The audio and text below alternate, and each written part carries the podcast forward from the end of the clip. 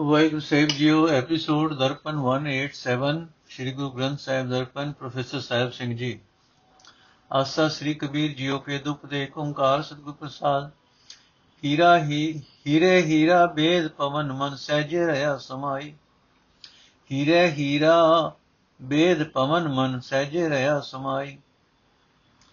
ਸਗਲ ਜੋਤ ਇਨ ਹੀਰੇ ਬੇਦੀ, ਸਤਗੁਰ ਬਚਨੀ ਮੈਂ ਪਾਈ। ਹਰ ਕੀ ਕਥਾ ਅਨਾਹਦ ਬਾਣੀ ਹੰਸ ਹੋਏ ਹੀਰਾ ਲੈ ਪਛਾਨੀ ਰਹਾਓ ਕਹਿ ਕਬੀਰ ਹੀਰਾ, ਅਸ ਦੇਖਿਓ ਜਗ ਮੈਂ ਰਹਾ ਸਮਾਈ। ਗੁਪਤਾ ਹੀਰਾ ਪ੍ਰਗਟ ਭਇਓ ਜਬ ਗੁਰਗਮ ਦਿਆ ਦਿਖਾਈ। ਅਰਥ, ਪ੍ਰਭ ਦੀ ਸਿਫਤ ਸਲਾਹ ਨਾਲ ਇੱਕ ਰਸ ਗੁਰੂ ਦੀ ਬਾਣੀ ਵਿੱਚ ਜੁੜ ਕੇ ਜੋ ਜੀਵ ਹੰਸ ਬਣ ਜਾਂਦਾ ਹੈ, ਉਹ ਪ੍ਰਭੂ ਹੀਰੇ ਨੂੰ ਪਛਾਣ ਲੈਂਦਾ ਹੈ, ਜਿਵੇਂ ਹੰਸ ਮੋਤੀ ਪਛਾਣ ਲੈਂਦਾ ਹੈ। ਰਹਾਓ ਜਦੋਂ ਜੀਵ ਹੀਰਾ ਪ੍ਰਭੂ ਹੀਰੇ ਨੂੰ ਵਿਲ ਲੈਂਦਾ ਹੈ,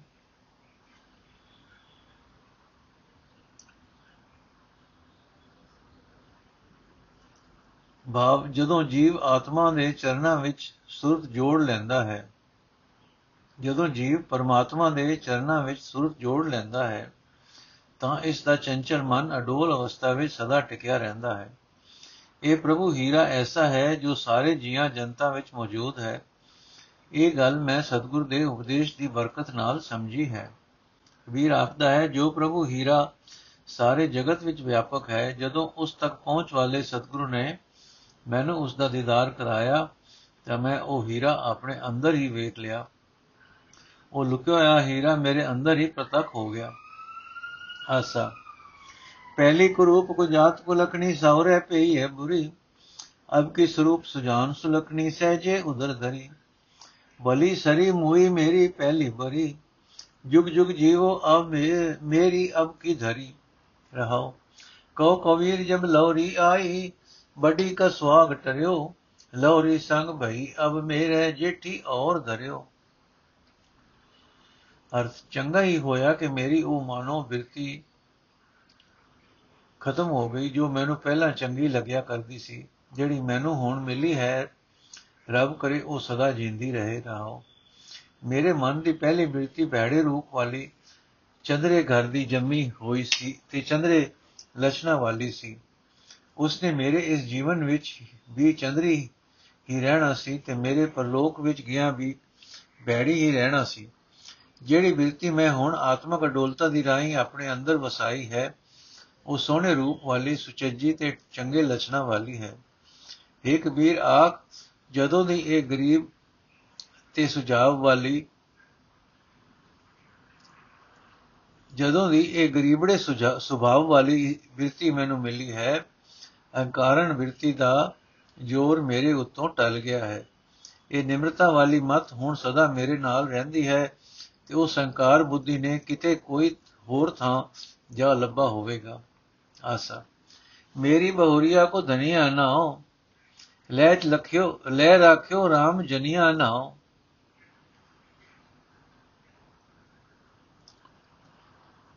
ਇਨ ਮੁੰਡਿਆਂ ਨੇ ਮੇਰਾ ਘਰ ਦੁਦਰਾਵਾ ਬਿਟਵੇ RAM ਰਮਉਆ ਲਾਵਾ ਰਹਾਓ।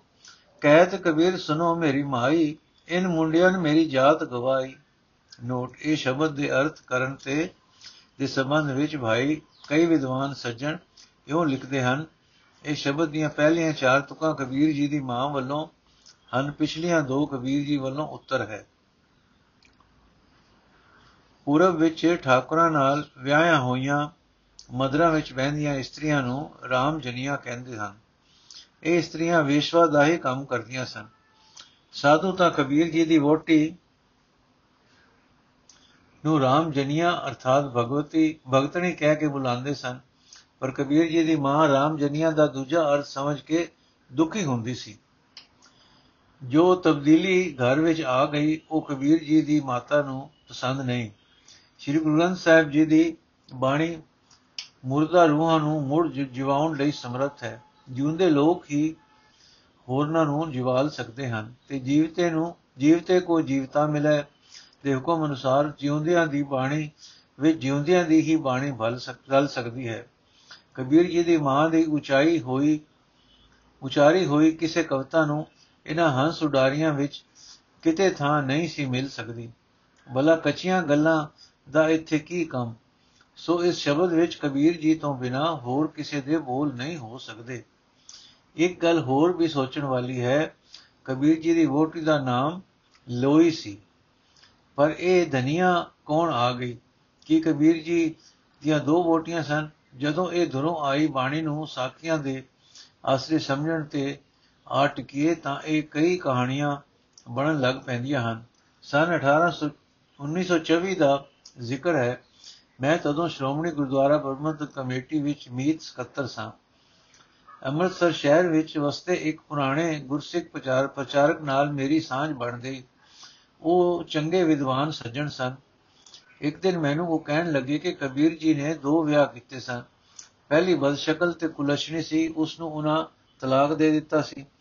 ਮੈਂ ਇਸ ਵਿਦਵਾਨ ਸੱਜਣ ਦੇ ਮੂੰਹ ਵੱਲ ਤੱਕਣ ਲੱਗ ਪਿਆ। ਉਹਨਾਂ ਜਾਟੇ ਸ਼ਬਦ ਸੁਣਾਇਆ। ਪਹਿਲੀ ਕੁਰੂਪ ਕੁਜਾਤ ਕੁਲਖਣੀ ਸੌਰੇ ਪਈ ਹੈ, ਬੁਰੀ। ਲੋਰੀ ਸੰਗ ਭਈ, ਅਬ ਮੇਰੇ ਜੇਠੀ ਔਰ ਧਰਿਓ। ਇਸ ਸ਼ਬਦ ਨੇ ਨੰਬਰ 33 ਵਿੱਚ ਵਰਤੇ ਹੋਏ ਲਫ਼ਜ਼ ਮਾਈ, ਬਿਟਵੇ, ਬਟੂਕ, ਬਹੁਰੀਆ ਨੂੰ ਪੜ ਕੇ ਖਿਆਲ ਬਣ ਗਿਆ ਹੈ ਕਿ ਕਬੀਰ ਦੀ ਮਾਂ ਲਫ਼ਜ਼ ਰਾਮ ਜਨੀਆ ਤੋਂ ਗੁੱਸੇ ਹੋ ਰਹੀ ਹੈ। ਪਰ ਲਫ਼ਜ਼ ਮਾਈ ਦਾ ਮਾਈ ਦਾ ਗੁਰੂ ਗ੍ਰੰਥ ਸਾਹਿਬ ਦੇ ਕਈ ਸ਼ਬਦਾਂ ਵਿੱਚ ਆਇਆ ਹੈ ਅਤੇ ਪਿਆਰ ਤੇ ਬਿਰਹੋਂ ਦੇ ਬਦਲੇ ਦੀ ਟੋ ਦੱਸਦਾ ਹੈ। ਪਿਆਰ ਤੇ ਬਿਰਹੋਂ ਦੇ ਬਲਬਲੇ ਦੀ ਟੋ ਦੱਸਦਾ ਹੈ। ਹੁਣ, ਹੁਣੇ ਹੀ ਸ਼ਬਦ ਨੰਬਰ 31 ਵਿੱਚ ਅਸੀਂ ਕਬੀਰ ਜੀ ਦਾ ਆਪਣੇ ਵਾਸਤੇ ਵਰਤਿਆ ਹੋਇਆ ਲਫ਼ਜ਼ ਬਹੁਰੀਆ ਪੜ ਆਏ ਹਾਂ। ਹਰ ਮੇਰੇ, ਮੇਰੋ ਪਿਰ ਹਰ, ਹਉ ਹਰ ਕੀ ਬਹੁਰੀਆ। ਕਬੀਰ ਜੀ ਦੀ ਇਸ ਆਪਣੇ ਮੂੰਹ ਉਚਾਰੀ ਹੋਈ ਗਵਾਹੀ ਦੇ ਹੁੰਦਿਆਂ ਕਿਸੇ ਹੋਰ ਕਹਾਣੀ ਦੀ ਲੋੜ ਨਹੀਂ ਪੈਂਦੀ। ਕਬੀਰ ਜੀ ਦੀ ਮਾਂ ਦੇ ਇਹ ਬੋਲ ਉਚਾਰੇ ਫਰਜ਼ ਕਰਕੇ ਲਫ਼ਜ਼ ਬਹੁਰੀਆ ਦਾ ਅਰਥ ਨੂੰ ਕਰਨ ਦੀ ਵੀ ਜ਼ਰੂਰਤ ਨਹੀਂ ਕਿਉਂਕਿ ਉਸ ਦਾ ਨਾਮ ਲੋਈ ਸੀ ਦਨੀਆ ਨਹੀਂ। ਪਦ ਅਰਥ ਅਰਥ, ਮੇਰੀ ਜ਼ਿੰਦਗੀ ਰੂਪ ਵੋਟੀ ਪਹਿਲਾਂ ਧਨ ਦੀ, ਪਿਆਰੀ ਅਖਵਾਂਦੀ ਸੀ। ਜਵਾਬ, ਮੇਰੀ ਜਿੰਦ ਪਹਿਲਾਂ ਮਾਇਆ ਨਾਲ ਪਿਆਰ ਕਰਿਆ ਕਰਦੀ ਸੀ। ਮੇਰੇ ਸਤ ਸੰਗੀਆਂ ਨੇ ਇਸ ਜਿੰਦ ਨੂੰ ਆਪਣੇ ਅਸਰ ਹੇਠ ਲਿਆ ਕੇ ਇਸ ਦਾ ਨਾਮ ਰਾਮਦਾਸੀ ਰੱਖ ਦਿੱਤਾ। ਭਾਵ ਇਸ ਜਿੰਦ ਨੂੰ ਪਰਮਾਤਮਾ ਦੀ ਦਾਸੀ ਅਖਵਾਉਣ ਯੋਗ ਬਣਾ ਦਿੱਤਾ। ਇਹਨਾਂ ਸਭ ਸਤ ਸੰਗੀਆਂ ਨੇ ਮੇਰਾ ਉਹ ਘਰ ਉਸਾਰ ਦਿੱਤਾ ਹੈ, ਜਿਸ ਵਿੱਚ ਮਾਇਆ ਨਾਲ ਮੋਹ ਕਰਨ ਵਾਲੀ ਜਿੰਦ ਰਹਿੰਦੀ ਸੀ। ਕਿਉਂਕਿ ਇਹਨਾਂ ਸਤ ਸੰਗੀਆਂ ਨੇ ਮੇਰਾ ਉਹ ਘਰ ਉਜਾੜ ਦਿੱਤਾ ਹੈ, ਜਿਸ ਵਿੱਚ ਮਾਇਆ ਨਾਲ ਮੋਹ ਕਰਨ ਵਾਲੀ ਜਿੰਦ ਰਹਿੰਦੀ ਸੀ। ਕਿਉਂਕਿ ਉਹ ਹੁਣ ਇਹਨਾਂ ਮੇਰੇ ਅਣਜਾਣ ਮਨ ਨੂੰ ਪਰਮਾਤਮਾ ਦੇ ਸਿਮਰਨ ਦਾ, ਦੀ ਚੇਟਕ ਲਾ ਦਿੱਤੀ ਹੈ ਰਹਾਓ ਕਬੀਰ ਆਖਦਾ, ਹੈ ਮੇਰੀ ਮਾਂ, ਸੁਣ। ਇਹਨਾਂ ਸਤਸੰਗੀਆਂ ਨੇ ਮੇਰੀ ਨੀਵੀਂ ਜਾਤ ਵੀ ਮੁਕਾ ਦਿੱਤੀ ਹੈ। ਹੁਣ ਲੋਕ ਮੈਨੂੰ ਸ਼ੂਦਰ ਜਾਣ ਕੇ ਉਹ ਸ਼ੂਦਰਾਂ ਵਾਲਾ ਸਲੂਕ ਨਹੀਂ ਕਰਦੇ। ਆਸਾ। रो रो रि बहुरिया घूंघट जिन काटे अंत की मार लहे जिन आडे रहा घूंघट काट गई तेरी आगे, उनकी गैल तोहे जिन लागे। घूंघट काटे की यह बड़ाई दिन दिन दस पाँच बहु भले आई। घूंघट तेरो तो पर साचे, हर गुण गाए, खुदे अर नाचे। कैद कबीर बहु तम जीतै, हर गुण गावत जन्म व्यतीतै। ਨੋਟ ਜਿਵੇਂ ਪਿਛਲੇ ਸ਼ਬਦ ਵਿੱਚ ਸਾਡੇ ਕਈ ਵਿਦਵਾਨ ਕਬੀਰ ਜੀ ਦੀ ਮਾਂ ਨੂੰ ਆਪਣੀ ਨੂੰ ਵਾਸਤੇ ਕਲਪਤੀ ਦੱਸ ਰਹੇ ਹਨ, ਤਿਵੇਂ ਇਸੇ ਕਬੀਰ ਜੀ ਆਪ ਆਪਣੀ ਨੂੰਹ ਦੇ ਗੁਣ ਕੱਢਣ ਦੇ ਨਾਰਾਜ਼ ਹੁੰਦੇ ਦੱਸੇ ਜਾ ਰਹੇ ਹਨ। ਅਸੀਂ ਲਫ਼ਜ਼ ਬਹੁਰੀਆ ਦਾ ਅਰਥ ਕਰਨ ਲਈ ਕਬੀਰ ਜੀ ਦੇ ਆਪਣੇ ਹੀ ਸ਼ਬਦ 31 ਦਾ ਅਸਲ ਲਵਾਂਗੇ।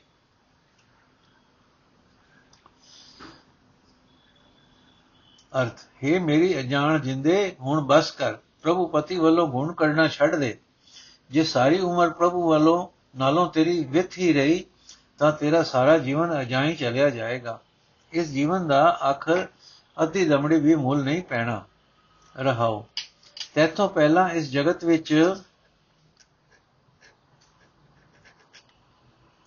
ਕਈ ਜੀਵ ਜਿੰਦ ਵੋਟੀਆਂ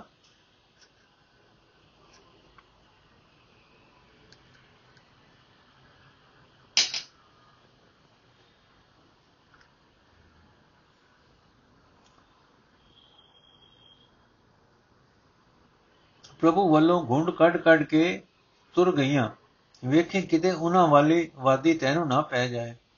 ਪ੍ਰਭੂ ਪਤੀ ਵੱਲੋਂ ਘੁੰਡ ਕੱਢਿਆ ਤੇ ਮਾਇਆ ਨਾਲ ਪ੍ਰੀਤ ਜੋੜਿਆ, ਇਸ ਜਗਤ ਵਿੱਚ ਲੋਕਾਂ ਵੱਲੋਂ 5-10 ਦਿਨ ਲਈ ਇਤਨੀ ਕੋ ਮੁਹੱਬਤ ਸੋਬਤ ਹੀ ਸੂਰਤ ਹੀ ਮਿਲਦੀ ਹੈ ਕਿ ਇਹ ਜਿੰਦ ਵੋਟੀ ਚੰਗੀ ਆਈ। ਭਾਵ ਲੋਕ ਇਤਨਾ ਕੋ ਹੀ ਆਖਦੇ ਹਨ ਕਿ ਫਲਾਣਾ ਬੰਦਾ ਚੰਗਾ ਕਮਾਊ ਜਮਿਆ। ਬਸ, ਮਰ ਗਿਆ ਤੇ ਗੱਲ ਭੁੱਲ ਗਈ। ਪਰ ਇਹ ਜਿੰਦੇ, ਇਹ ਤਾਂ ਸੀ ਝੂਠਾ ਗੁੰਡ, ਜੋ ਤੂੰ ਪ੍ਰਭੂ ਪਤੀ ਵੱਲੋਂ ਕੱਢੀ ਰੱਖਿਆ, ਤੇ ਚਾਰ ਦਿਨ ਜਗਤ ਵਿੱਚ ਮਾਇਆ ਕਮਾਣ ਦੀ ਸੂਰਤ ਖੱਟੀ। ਤੇਰਾ ਸੱਚਾ ਗੁਣ ਤਦੋਂ ਹੀ ਹੋ ਸਕਦਾ ਹੈ ਜੋ ਮਾਇਆ ਦੇ ਮੋਹ ਵੱਲੋਂ ਮੂੰਹ ਲੁਕਾ ਕੇ ਪ੍ਰਭੂ ਦੇ ਗੁਣ ਗਾਵੇਂ, ਪ੍ਰਭੂ ਦੀ ਸਿਫਤ ਸਲਾਹ ਦਾ ਹੁਲਾਰਾ ਤੇਰੇ ਅੰਦਰ ਉੱਠੇ।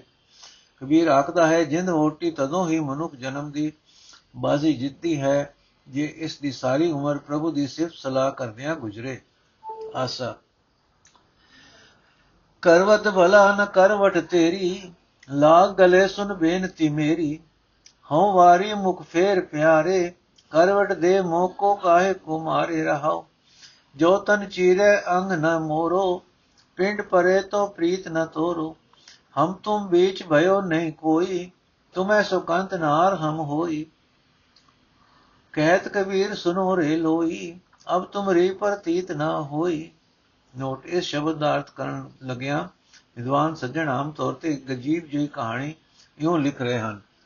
ਕਬੀਰ ਜੀ ਦੇ ਘਰੋਂ ਮਾਈ ਲੋਈ ਪਹਿਲਾਂ ਤਾਂ ਇਹਨਾਂ ਤਬਦੀਲੀਆਂ ਦੇ ਵਿਰੁੱਧ ਅੜੀ ਰਹੀ, ਪਰ ਖਿਮਾ ਮੰਗਦੀ ਹੈ, ਫਿਰ ਖਿਮਾ ਮੰਗਦੀ ਹੈ, ਪਰ ਕਬੀਰ ਜੀ ਨਾਰਾਜ਼ ਹੀ ਰਹਿੰਦੇ ਹਨ ਤੇ ਕਹਿੰਦੇ ਹਨ, ਹੁਣ ਤੇਰੇ ਉੱਤੇ ਇਤਬਾਰ ਨਹੀਂ ਰਿਹਾ।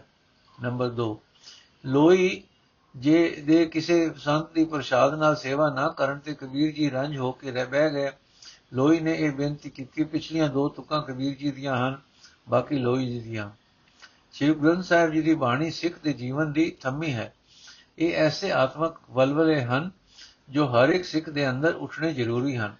ਇੱਥੇ ਕਿਸੇ ਐਸੀਆਂ ਹੋ ਬੀਤੀਆਂ ਗੱਲਾਂ ਦਾ ਜ਼ਿਕਰ ਨਹੀਂ ਜੋ ਹੁਣ ਸਾਡੇ ਜੀਵਨ ਵਿੱਚ ਨਹੀਂ ਵਾਪਰ ਸਕਦੀਆਂ ਜਾਂ ਨਹੀਂ ਵਾਪਰਨੀਆਂ ਚਾਹੀਦੀਆਂ।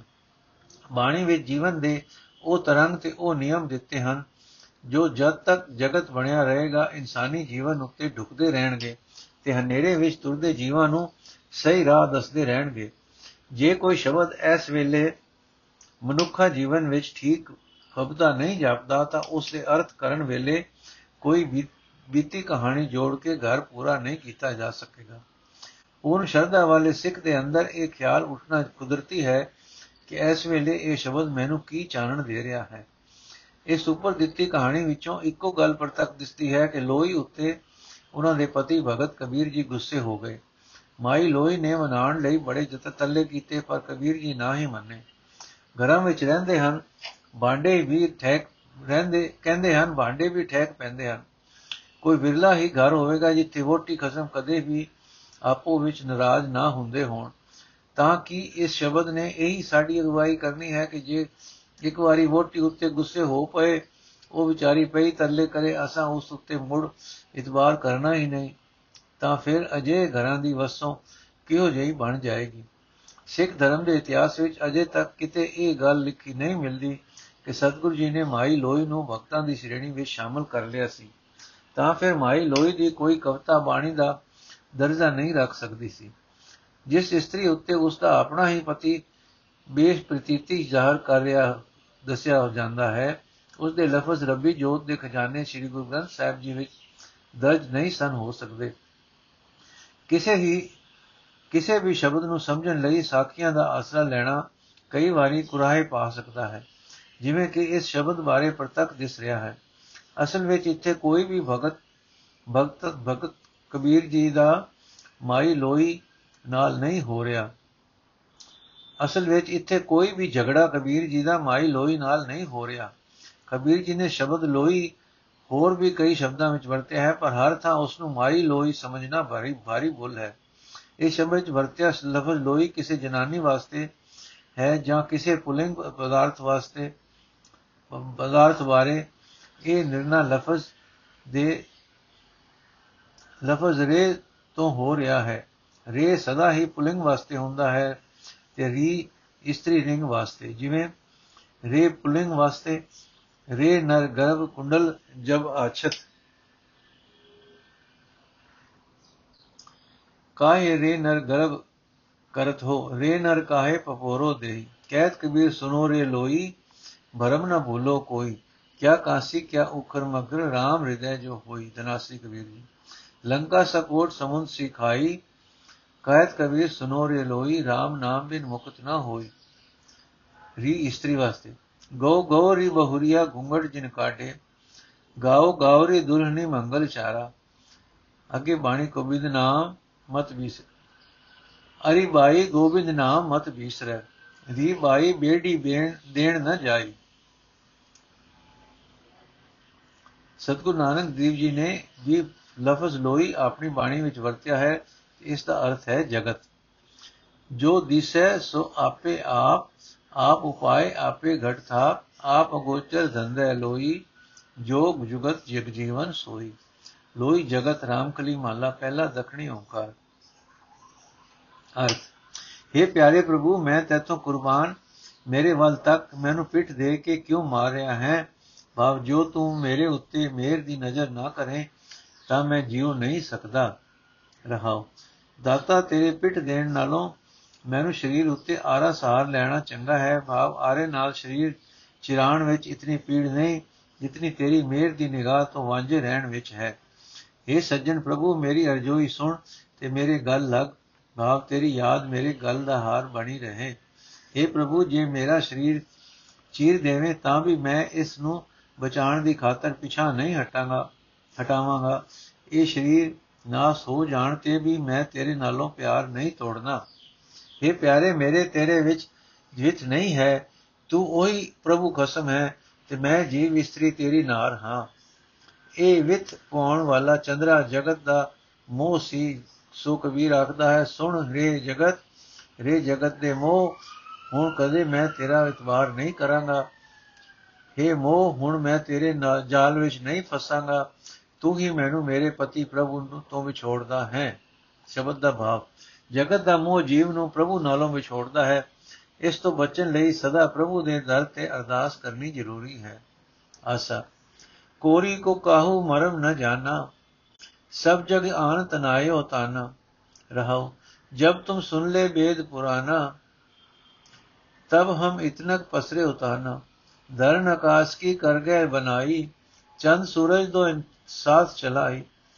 ਪਾਈ ਜੋਰ ਬਾਤ ਇੱਕ ਕੀਨੀ ਤੈ ਤਾਤੀ ਮਨ ਮਾਨਾ, ਜੋ ਲਾਹੇ ਘਰ ਆਪਣਾ ਚਕੀਨਾ ਚੀਨਾ। ਘਰ ਹੀ RAM ਪਛਾਨ, ਘਟ ਹੀ RAM ਪਛਾਨਾ। ਕੈਦ ਕਬੀਰ ਕਾਰ ਗਏ ਤੋਰੀ ਸੂਤੇ ਸੂਦ ਮਿਲਾਏ ਕੋਰੀ।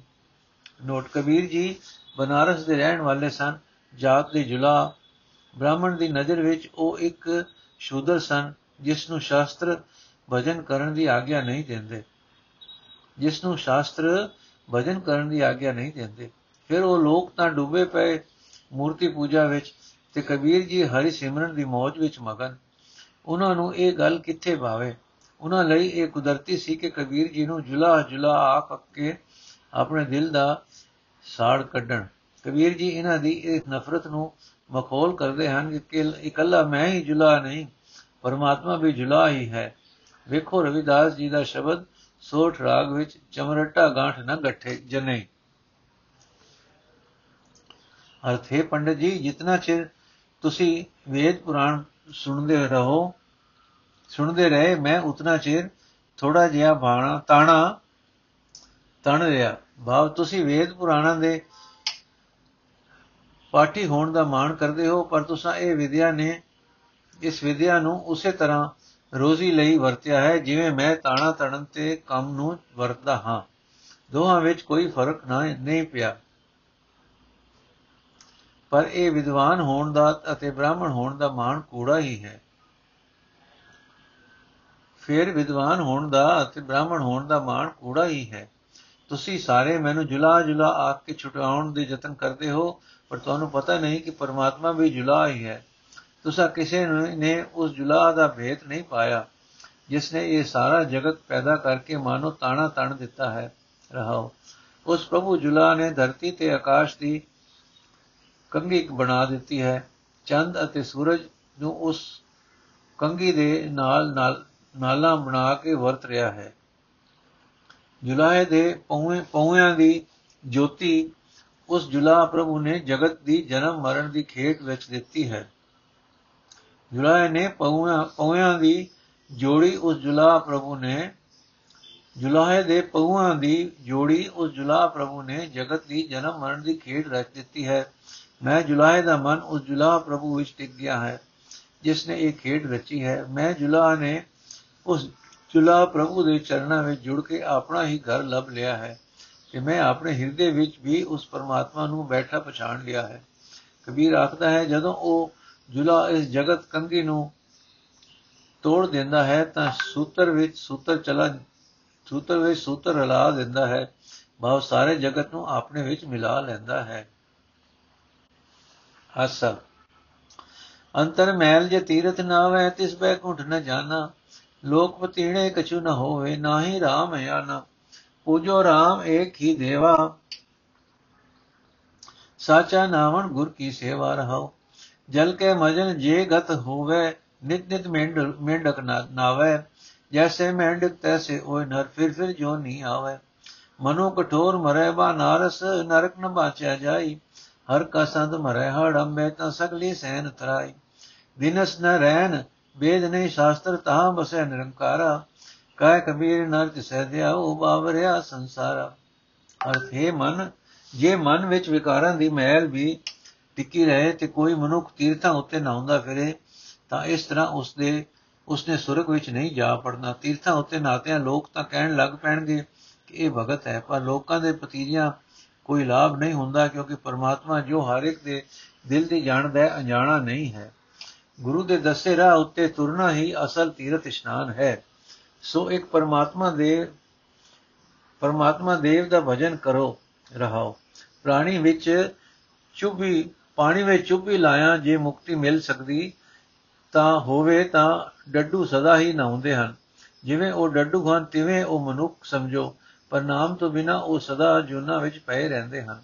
ਜੋ ਮਨੁੱਖ ਕਾਸੀ ਵਿੱਚ ਸਰੀਰ ਤਿਆਗੇ, ਪਰ ਮਨ, ਮਨੋ ਰਹੇ ਕਠੋਰ, ਇਸ ਤਰ੍ਹਾਂ ਉਸ ਦਾ ਨਰਕ ਵਿੱਚ ਪੈਣਾ ਛੁੱਟ ਨਹੀਂ ਸਕਦਾ। ਦੂਜੇ ਪਾਸੇ ਪਰਮਾਤਮਾ ਦਾ ਭਗਤ ਮਗਰ ਦੀ ਸਰਾਪੀ ਹੋਈ ਧਰਤੀ ਵਿੱਚ ਵੀ ਜਾ ਮਰੇ, ਤਾਂ ਵੀ ਤਾਂ ਉਹ ਮਸਗੋਂ ਹੋਰ ਸਾਰੇ ਲੋਕਾਂ ਨੂੰ ਵੀ ਤਾਰ ਲੈਂਦਾ ਹੈ। ਕਬੀਰ ਆਖਦਾ ਹੈ हे ਮਨੁੱਖੋ हे ਕਮਲੇ ਲੋਗੋ ਉਸ ਪਰਮਾਤਮਾ ਨੂੰ ਹੀ ਸਿਮਰੋ। ਉਹ ਉੱਥੇ ਵਸਦਾ ਹੈ ਜਿੱਥੇ ਦਿਨ ਤੇ ਰਾਤ ਨਹੀਂ, ਜਿੱਥੇ ਵੇਦ ਨਹੀਂ, ਜਿੱਥੇ ਸ਼ਾਸਤਰ ਨਹੀਂ। ਭਾਵ ਉਹ ਪ੍ਰਭੂ ਉਸ ਆਤਮਕ ਅਵਸਥਾ ਵਿੱਚ ਆਪਣਿਆ ਮਿਲਦਾ ਹੈ ਤੇ ਆਤਮਕ ਅਵਸਥਾ ਕਿਸੇ ਖਾਸ ਸਮੇਂ ਦੀ ਮੁਤਾਜ ਨਹੀਂ। ਸੋ ਕਿਸੇ ਖਾਸ ਧਰਮ ਪੁਸਤਕ ਦੀ ਮੁਤਾਜ ਨਹੀਂ। ਜੋ ਕਿਸੇ ਖਾਸ ਧਰਮ ਪੁਸਤਕ ਦੀ ਮੁਤਾਜ ਨਹੀਂ ਏਕ ਓੰਕਾਰ ਸਤਿਗੁਰ ਪ੍ਰਸਾਦ ਆਸਾ ਬਾਣੀ ਸ੍ਰੀ ਨਾਮਦੇਵ ਜੀ ਕੀ ਏਕ ਅਨੇਕ ਵਿਆਪਕ ਸਪੂਰਕ ਜਦ ਦੇਖੋ ਤਤ ਸੋਈ ਮਾਇਆ ਚਿਤ੍ਰ ਬਚਿਤ੍ਰ ਵੀ ਮੋਹਿਤ ਵਿਰਲਾ ਬੂਝੈ ਕੋਈ ਸਭ ਗੋਬਿੰਦ ਹੈ ਸਭ ਗੋਬਿੰਦ ਹੈ ਗੋਬਿੰਦ ਬਿਨ ਨਹੀਂ ਕੋਈ ਸੂਤ ਏਕ ਸਣ ਸਤ ਸੰ ਸਣ ਸੂਤ ਏਕ ਮਨ ਸਤ ਸਹਸ ਜੈਸੇ ਓਤ ਪੋਤ ਪ੍ਰਭ ਸੋਈ ਰਹਾਓ ਜਲ ਤਰੰਗ ਅਰ ਵੇਦ ਫੁਨ ਬੁੱਧ ਬੁਦਾ ਫੇਨ ਬੁੱਧ ਬੁਦਾ ਜਲ ਤੇ ਬਿਨ ਨਾ ਹੋਈ। ਇਹ ਪਰਪੰਚ ਪਾਰ ਬ੍ਰਹਮ ਕੀ ਲੀਲਾ ਵਿਚਰਤ ਆਨ ਨਾ ਹੋਈ। ਮਿਥਿਆ ਭਰਮ ਅਰ ਸੁਪਨ ਮਨੋਰਥ ਸਤ ਪਦਾਰਥ ਜਾਣਿਆ। ਸੁਕ੍ਰਿਤ ਮਨਸਾ ਗੁਰੂ ਉਪਦੇਸੀ ਜਾਗਤ ਹੀ ਮਨ ਮਾਨਿਆ। ਕਹਿਤ ਨਾਮ ਦੇਵ ਹਰ ਕੀ ਰਚਨਾ, ਦੇਖੋ ਹਿਰਦੈ ਵਿਚਾਰੀ। ਘਟ ਘਟ ਅੰਤਰ ਸਰਮ ਨਿਰੰਤਰ ਕੇਵਲ ਏਕ ਮੁਰਾਰੀ। ਅਰਥ ਇੱਕ ਪਰਮਾਤਮਾ ਅਨੇਕ ਰੂਪ ਧਾਰ ਕੇ ਹਰ ਥਾਂ ਮੌਜੂਦ ਹੈ ਤੇ ਭਰਪੂਰ ਹੈ। ਮੈਂ ਜਿੱਧਰ ਤੱਕਦਾ ਹਾਂ, ਉਹ ਪਰਮਾਤਮਾ ਹੀ ਮੌਜੂਦ ਹੈ। ਪਰ ਇਸ ਵੇਤ ਨੂੰ ਕੋਈ ਵਿਰਲਾ ਬੰਦਾ ਸਮਝਦਾ ਹੈ, ਕਿਉਂਕਿ ਜੀਵ ਆਮ ਤੌਰ ਤੇ ਮਾਇਆ ਦੇ ਰੰਗਾ ਰੰਗ ਦੇ ਰੂਪਾਂ ਵਿੱਚ ਰੂਪਾਂ ਵਿੱਚ ਚੰਗੀ ਤਰ੍ਹਾਂ ਮੋਏ ਪਏ ਹਨ। ਹਰ ਥਾਂ ਪਰਮਾਤਮਾ ਹੈ, ਹਰ ਥਾਂ ਪਰਮਾਤਮਾ ਹੈ, ਪਰਮਾਤਮਾ ਤੋਂ ਸਖਣੀ ਕੋਈ ਥਾਂ ਨਹੀਂ। ਜਿਵੇਂ ਇੱਕ ਧਾਗਾ ਹੋਵੇ ਤੇ ਉਸ ਵਿੱਚ ਸੈਂਕੜੇ ਹਜ਼ਾਰਾਂ ਮਣਕੇ ਪਰੋਤੇ ਹੋਏ ਹੋਣ, ਇਸੇ ਤਰ੍ਹਾਂ ਸਭ ਜੀਵਾਂ ਵਿੱਚ ਪਰਮਾਤਮਾ ਦੀ ਹੀ ਜੀਵਨ ਸੱਤਾ ਮਿਲੀ ਹੋਈ ਹੈ। ਜਿਵੇਂ ਤਾਣੇ ਪੇਟੇ ਵਿੱਚ ਧਾਗੇ ਮਿਲੇ ਹੋਏ ਹਨ, ਤੇ ਉਹੀ ਪਰਮਾਤਮਾ ਸਭ ਵਿੱਚ ਮਿਲਿਆ ਹੋਇਆ ਹੈ ਰਹਾਓ ਪਾਣੀ ਦੀਆਂ ਪਾਣੀ ਦੀਆਂ ਠਿੱਲਾਂ ਜਗ ਅਤੇ ਬੁਲਬੁਲੇ ਇਹ ਸਾਰੇ ਪਾਣੀ ਤੋਂ ਵੱਖਰੇ ਨਹੀਂ ਹੁੰਦੇ। ਤਿਵੇਂ ਹੀ ਇਹ ਦਿਸਦਾ ਤਮਾਸ਼ਾ ਰੂਪ ਜਗਤ ਪਰਮਾਤਮਾ ਦੀ ਰਚੀ ਹੋਈ ਖੇਡ ਹੈ। ਗਉ ਨਾਲ ਸੋਚਿਆ ਇਹ ਸਮਝ ਆ ਜਾਂਦੀ ਹੈ ਕਿ ਉਹ, ਇਹ ਉਸ ਤੋਂ ਵੱਖਰਾ ਨਹੀਂ ਹੈ। ਇਹ ਪਰਪੰਚ ਵੇਖ ਕੇ ਜੀਵਾਂ ਨੂੰ ਗਲਤ ਖਿਆਲ ਬਣ ਗਿਆ ਹੈ ਕਿ ਇਸ ਇਸ ਦਾ, ਸਾਡਾ ਸਾਥ ਪੱਕਾ ਨਿਭਣ ਵਾਲਾ ਹੈ। ਇਹ ਪਦਾਰਥ ਇਉਂ ਹੀ ਹਨ ਜਿਵੇਂ ਸੁਪਨੇ ਵਿੱਚ ਵੇਖੇ ਹੋਏ ਪਦਾਰਥ। ਪਰ ਜੀਵਾਂ ਨੇ ਇਹਨਾਂ ਨੂੰ ਸਦਾ ਆਪਣੇ ਨਾਲ ਟਿੱਕੇ ਰਹਿਣ ਵਾਲੇ ਸਮਝ ਲਿਆ ਹੈ। ਜਿਸ ਮਨੁੱਖ ਨੂੰ ਸਤਿਗੁਰੂ ਭਲੀ ਸਮਝ ਬਖਸ਼ਦਾ ਹੈ, ਉਹ ਇਸ ਵਹਿਮ ਵਿੱਚੋਂ ਜਾਗ ਪੈਂਦਾ ਹੈ ਤੇ ਉਸ ਦੇ ਮਨ ਨੂੰ ਤਸੱਲੀ ਆ ਜਾਂਦੀ ਹੈ ਕਿ ਸਾਡਾ ਤੇ ਇਹਨਾਂ ਪਦਾਰਥਾਂ ਦਾ ਸਾਥ ਸਦਾ ਲਈ ਨਹੀਂ ਹੈ। ਨਾਮਦੇਵ ਆਖਦਾ ਹੈ हे ਭਾਈ, ਆਪਣੇ ਹਿਰਦੇ ਵਿੱਚ ਵਿਚਾਰ ਕੇ ਵੇਖ ਲਵੋ ਕਿ ਇਹ ਪਰਮਾਤਮਾ ਦੀ ਰਚੀ ਹੋਈ ਖੇਡ ਹੈ। ਇਸ ਵਿੱਚ ਹਰ ਇੱਕ ਘਟ ਅੰਦਰ ਹਰ ਥਾਂ ਸਿਰਫ ਇੱਕ ਪਰਮਾਤਮਾ ਹੀ ਵਸਦਾ ਹੈ। ਭਾਵ ਪਰਮਾਤਮਾ ਆਪਣੀ ਇਸ ਰਚੀ ਸ੍ਰਿਸ਼ਟੀ ਵਿੱਚ ਹਰ ਥਾਂ ਮੌਜੂਦ ਹੈ। ਗੁਰੂ ਦੀ ਕਿਰਪਾ ਨਾਲ ਮਨੁੱਖ ਨੂੰ ਇਹ ਸੂਝ ਪੈਂਦੀ ਹੈ। ਨੋਟ ਪਰ ਭਗਤ ਬਾਣੀ ਦੇ ਵਿਰੋਧੀ ਸੱਜਣ ਨੂੰ ਇਸ ਵਿੱਚ ਵਿਦਾਂਤ ਮਤ ਦੀ ਲਿਸ਼ ਲਿਸ਼ ਦਿਸ ਰਹੀ ਹੈ। ਹਰ ਹਾਲਤ ਵਿੱਚ ਵਿਰੋਧਤਾ ਜੋ ਕਰਨੀ ਹੋਈ। ਆਸਾ। ਆਨੀ ਲੈ ਕੁੰਭ ਭਰਾਈ ਲੈ, ਉਦਕ ਠਾਕੁਰ ਕੋ ਇਸ਼ਨਾਨ ਕਰੋ। 42 ਲੱਖ ਜੀ ਜਲ ਮੈਂ ਹੋਤੇ ਬੀਠਲ ਬਹਿਲਾ ਕਾਇ ਕਰੋ। ਜਤ ਜਾਓ ਤਤ ਬੀਠਲ ਬਹਿ ਬਹਿਲਾ ਮਹਾ ਆਨੰਦ ਕਰੇ ਸਦ ਕੇਲਾ ਰਹਾਓ। ਆਨੀ ਲੈ ਫੂਲ ਪਰ ਹੋਈ ਲੈ ਮਾਲਾ, ਠਾਕੁਰ ਕੀ ਹੋ ਪੂਜ ਕਰੋ। ਪਹਿਲੇ ਬਾਸ ਲਈ ਹੈ ਭਵਰੇ, ਬੀਠਲ ਬਹਿਲਾ ਕਾਇ ਕਰੋ। ਆਨ ਲੈ ਦੂਧ ਰਧਾਈ ਲਖੀ ਰੰਗ, ਠਾਕੁਰ ਕੋ ਨੇ ਵੈਦ ਕਰੋ। ਪਹਿਲੇ ਦੂਧ ਬਿਟਾਰਿਓ ਬਛਰੇ ਬੀਠਲ ਬਹਿਲਾ ਕਾਇ ਕਰੋ ਇਬੈ ਬੀਠਲ ਉਬੈ ਬੀਠਲ ਬੀਠਲ ਬਿਨ ਸੰਸਾਰ ਨਹੀਂ। ਥਾਨ ਥਨੰਤਰ ਨਾਮਾ ਪੜਵੇਂ ਪੂਰ ਰਹਿਓ ਤੂੰ ਸਰਬ ਮਹੀ। ਅਰਥ, ਘਰ ਲਿਆ ਕੇ ਉਸ ਵਿੱਚ ਪਾਣੀ ਭਰਾ ਕੇ, ਘੜਾ ਲਿਆ ਕੇ ਉਸ ਵਿੱਚ ਪਾਣੀ ਭਰਾ ਕੇ, ਜੇ ਮੈਂ ਮੂਰਤੀ ਨੂੰ ਇਸ਼ਨਾਨ ਕਰਾਵਾਂ ਤਾਂ ਉਹ ਇਸ਼ਨਾਨ ਪ੍ਰਵਾਨ ਨਹੀਂ। ਪਾਣੀ ਝੂਠਾ ਹੈ ਕਿਉਂਕਿ ਪਾਣੀ ਵਿੱਚ 42 ਲੱਖ ਜੂਨਾਂ ਦੇ ਜੀਵ ਰਹਿੰਦੇ ਹਨ। ਪਰ ਮੇਰਾ ਨਿਰਲੇਪ ਪ੍ਰਭੂ ਤਾਂ ਪਹਿਲਾਂ ਹੀ ਉਹਨਾਂ ਜੀਵਾਂ ਵਿੱਚ ਵਸਦਾ ਸੀ ਤੇ ਇਸ਼ਨਾਨ ਕਰ ਰਿਹਾ ਸੀ, ਤਾਂ ਫਿਰ ਮੂਰਤੀ ਨੂੰ ਮੈਂ ਕਾਹਦੇ ਲਈ ਇਸ਼ਨਾਨ ਕਰਾਵਾਂ? ਮੈਂ ਜਿੱਧਰ ਜਾਂਦਾ ਹਾਂ, ਉਧਰ ਹੀ ਨਿਰਲੇਪ ਪ੍ਰਭੂ ਮੌਜੂਦ ਹੈ। ਸਭ ਜੀਵਾਂ ਵਿੱਚ ਵਿਆਪਕ ਹੋ ਕੇ ਬੜੇ ਆਨੰਦ ਚੋਜ ਤਮਾਸ਼ੇ ਕਰ ਰਿਹਾ ਹੈ, ਰਹਾਓ। ਫੁੱਲ ਲਿਆ ਕੇ ਤੇ ਮਾਲਾ ਪਰੋ ਕੇ ਜੇ ਮੈਂ ਮੂਰਤੀ ਦੀ ਪੂਜਾ ਕਰਾਂ, ਉਹ ਫੁੱਲ ਝੂਠੇ ਹੋਣ ਕਰਕੇ ਉਹ ਪੂਜਾ ਪ੍ਰਵਾਨ ਨਹੀਂ, ਕਿਉਂਕਿ ਉਹਨਾਂ ਫੁੱਲਾਂ ਦੀ ਸੁਗੰਧੀ ਪਹਿਲਾਂ ਭੋਰੇ ਨੇ ਲੈ ਲਈ ਪਰ ਮੇਰਾ ਬੀਠਲ ਤਾਂ ਪਹਿਲਾਂ ਹੀ ਉਸ ਭੋਰੇ ਵਿੱਚ ਵਸਦਾ ਸੀ ਤੇ ਸੁਗੰਧੀ ਲੈ ਰਿਹਾ ਸੀ, ਤਾਂ ਫਿਰ ਇਹਨਾਂ ਫੁੱਲਾਂ ਨਾਲ ਮੂਰਤੀ ਦੀ ਪੂਜਾ ਮੈਂ ਕਾਦੇ ਲਈ ਕਰਾਂ? ਦੁੱਧ ਲਿਆ ਕੇ, ਖੀਰ ਰਿਨਾ ਕੇ ਬਿਨਾ ਕੇ, ਰਿਨਾ ਕੇ ਜੇ ਮੈਂ ਇਹ ਖਾਣ ਵਾਲਾ ਉਤਮ ਪਦਾਰਥ ਮੂਰਤੀ ਅੱਗੇ ਭੇਟ ਰੱਖਾਂ, ਤਾਂ ਦੁੱਧ ਝੂਠਾ ਹੋਣ ਕਰਕੇ ਭੋਜਨ ਪ੍ਰਵਾਨ ਨਹੀਂ, ਕਿਉਂਕਿ ਚੋਣ ਵੇਲੇ ਪਹਿਲਾਂ ਬੱਚੇ ਨੇ ਦੁੱਧ ਝੂਠਾ ਕਰ ਦਿੱਤਾ ਸੀ। ਪਰ ਮੇਰਾ ਬੀਠਲ ਤਾਂ ਪਹਿਲਾਂ ਹੀ ਉਸ ਬੱਚੇ ਵਿੱਚ ਵਸਦਾ ਸੀ ਤੇ ਦੁੱਧ ਪੀ ਰਿਹਾ ਸੀ, ਤਾਂ ਇਸ ਮੂਰਤੀ ਅੱਗੇ ਮੈਂ ਕਿਉਂ ਨਿਵੇਦ ਭੇਟ ਕਰਾਂ? ਜਗਤ ਵਿੱਚ ਹੇਠਾਂ ਉਤਾ ਹਰ ਥਾਂ ਬੀਠਲ ਹੀ ਬੀਠਲ ਹੈ, ਬੀਠਲ ਤੋਂ ਸਖਣਾ ਜਗਤ ਰਹਿ ਹੀ ਨਹੀਂ ਸਕਦਾ। ਨਾਮਦੇਵ ਉਸ ਬੀਠਲ ਅੱਗੇ ਬੇਨਤੀ ਕਰਦਾ, ਹੈ ਬੀਠਲ, ਤੂੰ ਸਾਰੀ ਸ੍ਰਿਸ਼ਟੀ ਵਿੱਚ ਹਰ ਥਾਂ ਵਿੱਚ ਭਰਪੂਰ ਹੈ। ਨੋਟ ਕਿਸੇ ਸਿਆਣੇ ਲਿਖਾਰੀ ਨੇ ਲਿਖਾਰੀ ਤੇ ਕਵੀ ਦੇ ਖਿਆਲ ਦੀ ਡੂੰਘਾਈ ਨੂੰ ਸਹੀ ਤਰ੍ਹਾਂ ਸਮਝਣ ਲਈ ਇਹ ਜ਼ਰੂਰੀ ਹੋਇਆ ਕਰਦਾ ਹੈ ਕਿ ਉਸ ਦੇ ਵਰਤੇ ਲਫ਼ਜ਼ਾਂ ਦੇ ਭਾਵ ਨੂੰ ਉਸ ਦੇ ਆਪਣੇ ਰਚਨਾ ਭੰਡਾਰ ਵਿੱਚੋਂ ਗੋ ਨਾਲ ਵੇਖਿਆ ਜਾਵੇ। ਕਈ ਵਾਰੀ ਉਸ ਦੇ ਆਪਣੇ ਵਰਤੇ ਲਫ਼ਜ਼ਾਂ ਦੀ ਚੋਣ ਵਿੱਚ ਖਾਸ ਭੇਦ ਹੋਇਆ ਕਰਦਾ ਹੈ। ਇਹ ਗੱਲ ਸੁੱਟ ਪਾਣ ਵਾਲੀ ਨਹੀਂ ਹੋਇਆ ਕਰਦੀ। ਇਸ ਸ਼ਬਦ ਵਿੱਚ ਵੇਖੋ ਲਫ਼ਜ਼ ਠਾਕੁਰ ਤੇ ਬੀਠਲ ਦੀ ਵਰਤੋਂ। ਜਿੱਥੇ ਇਸ਼ਨਾਨ, ਪੂਜਾ, ਨਿਵੇਦ ਦਾ ਜ਼ਿਕਰ ਕਰਦਾ ਹੈ, ਉੱਥੇ ਲਫ਼ਜ਼ ਠਾਕੁਰ ਵਰਤਿਆ ਹੈ। ਪਰ ਜਿੱਥੇ ਸਰਵ ਵਿਆਪਕਤਾ ਦੱਸੀ ਹੈ, ਉੱਥੇ ਬੀਠਲ ਲਿਖਿਆ ਹੈ। ਮੂਰਤੀ ਦਾ ਜ਼ਿਕਰ ਤਿੰਨ ਵਾਰੀ ਕੀਤਾ ਹੈ, ਤਿੰਨੇ ਹੀ ਵਾਰੀ ਉਸ ਨੂੰ ਠਾਕੁਰ ਹੀ ਆਖਿਆ ਹੈ। ਤੇ ਬੀਠਲ ਨਾਮ ਸਰਵ ਵਿਆਪਕ ਪਰਿਪੂਰਨ ਪਰਮਾਤਮਾ ਨੂੰ ਦਿੱਤਾ ਹੈ। ਲੋਕਾਂ ਦੀਆਂ ਘੜੀਆਂ ਹੋਈਆਂ ਕਹਾਣੀਆਂ ਤੋਂ ਅਸਾਂ ਇਹ ਯਕੀਨ ਨਹੀਂ ਬਣਾਉਣਾ ਕਿ ਨਾਮਦੇਵ ਜੀ ਕਿਸੇ ਬੀਠਲ ਮੂਰਤੀ ਦੇ ਪੁਜਾਰੀ ਸਨ।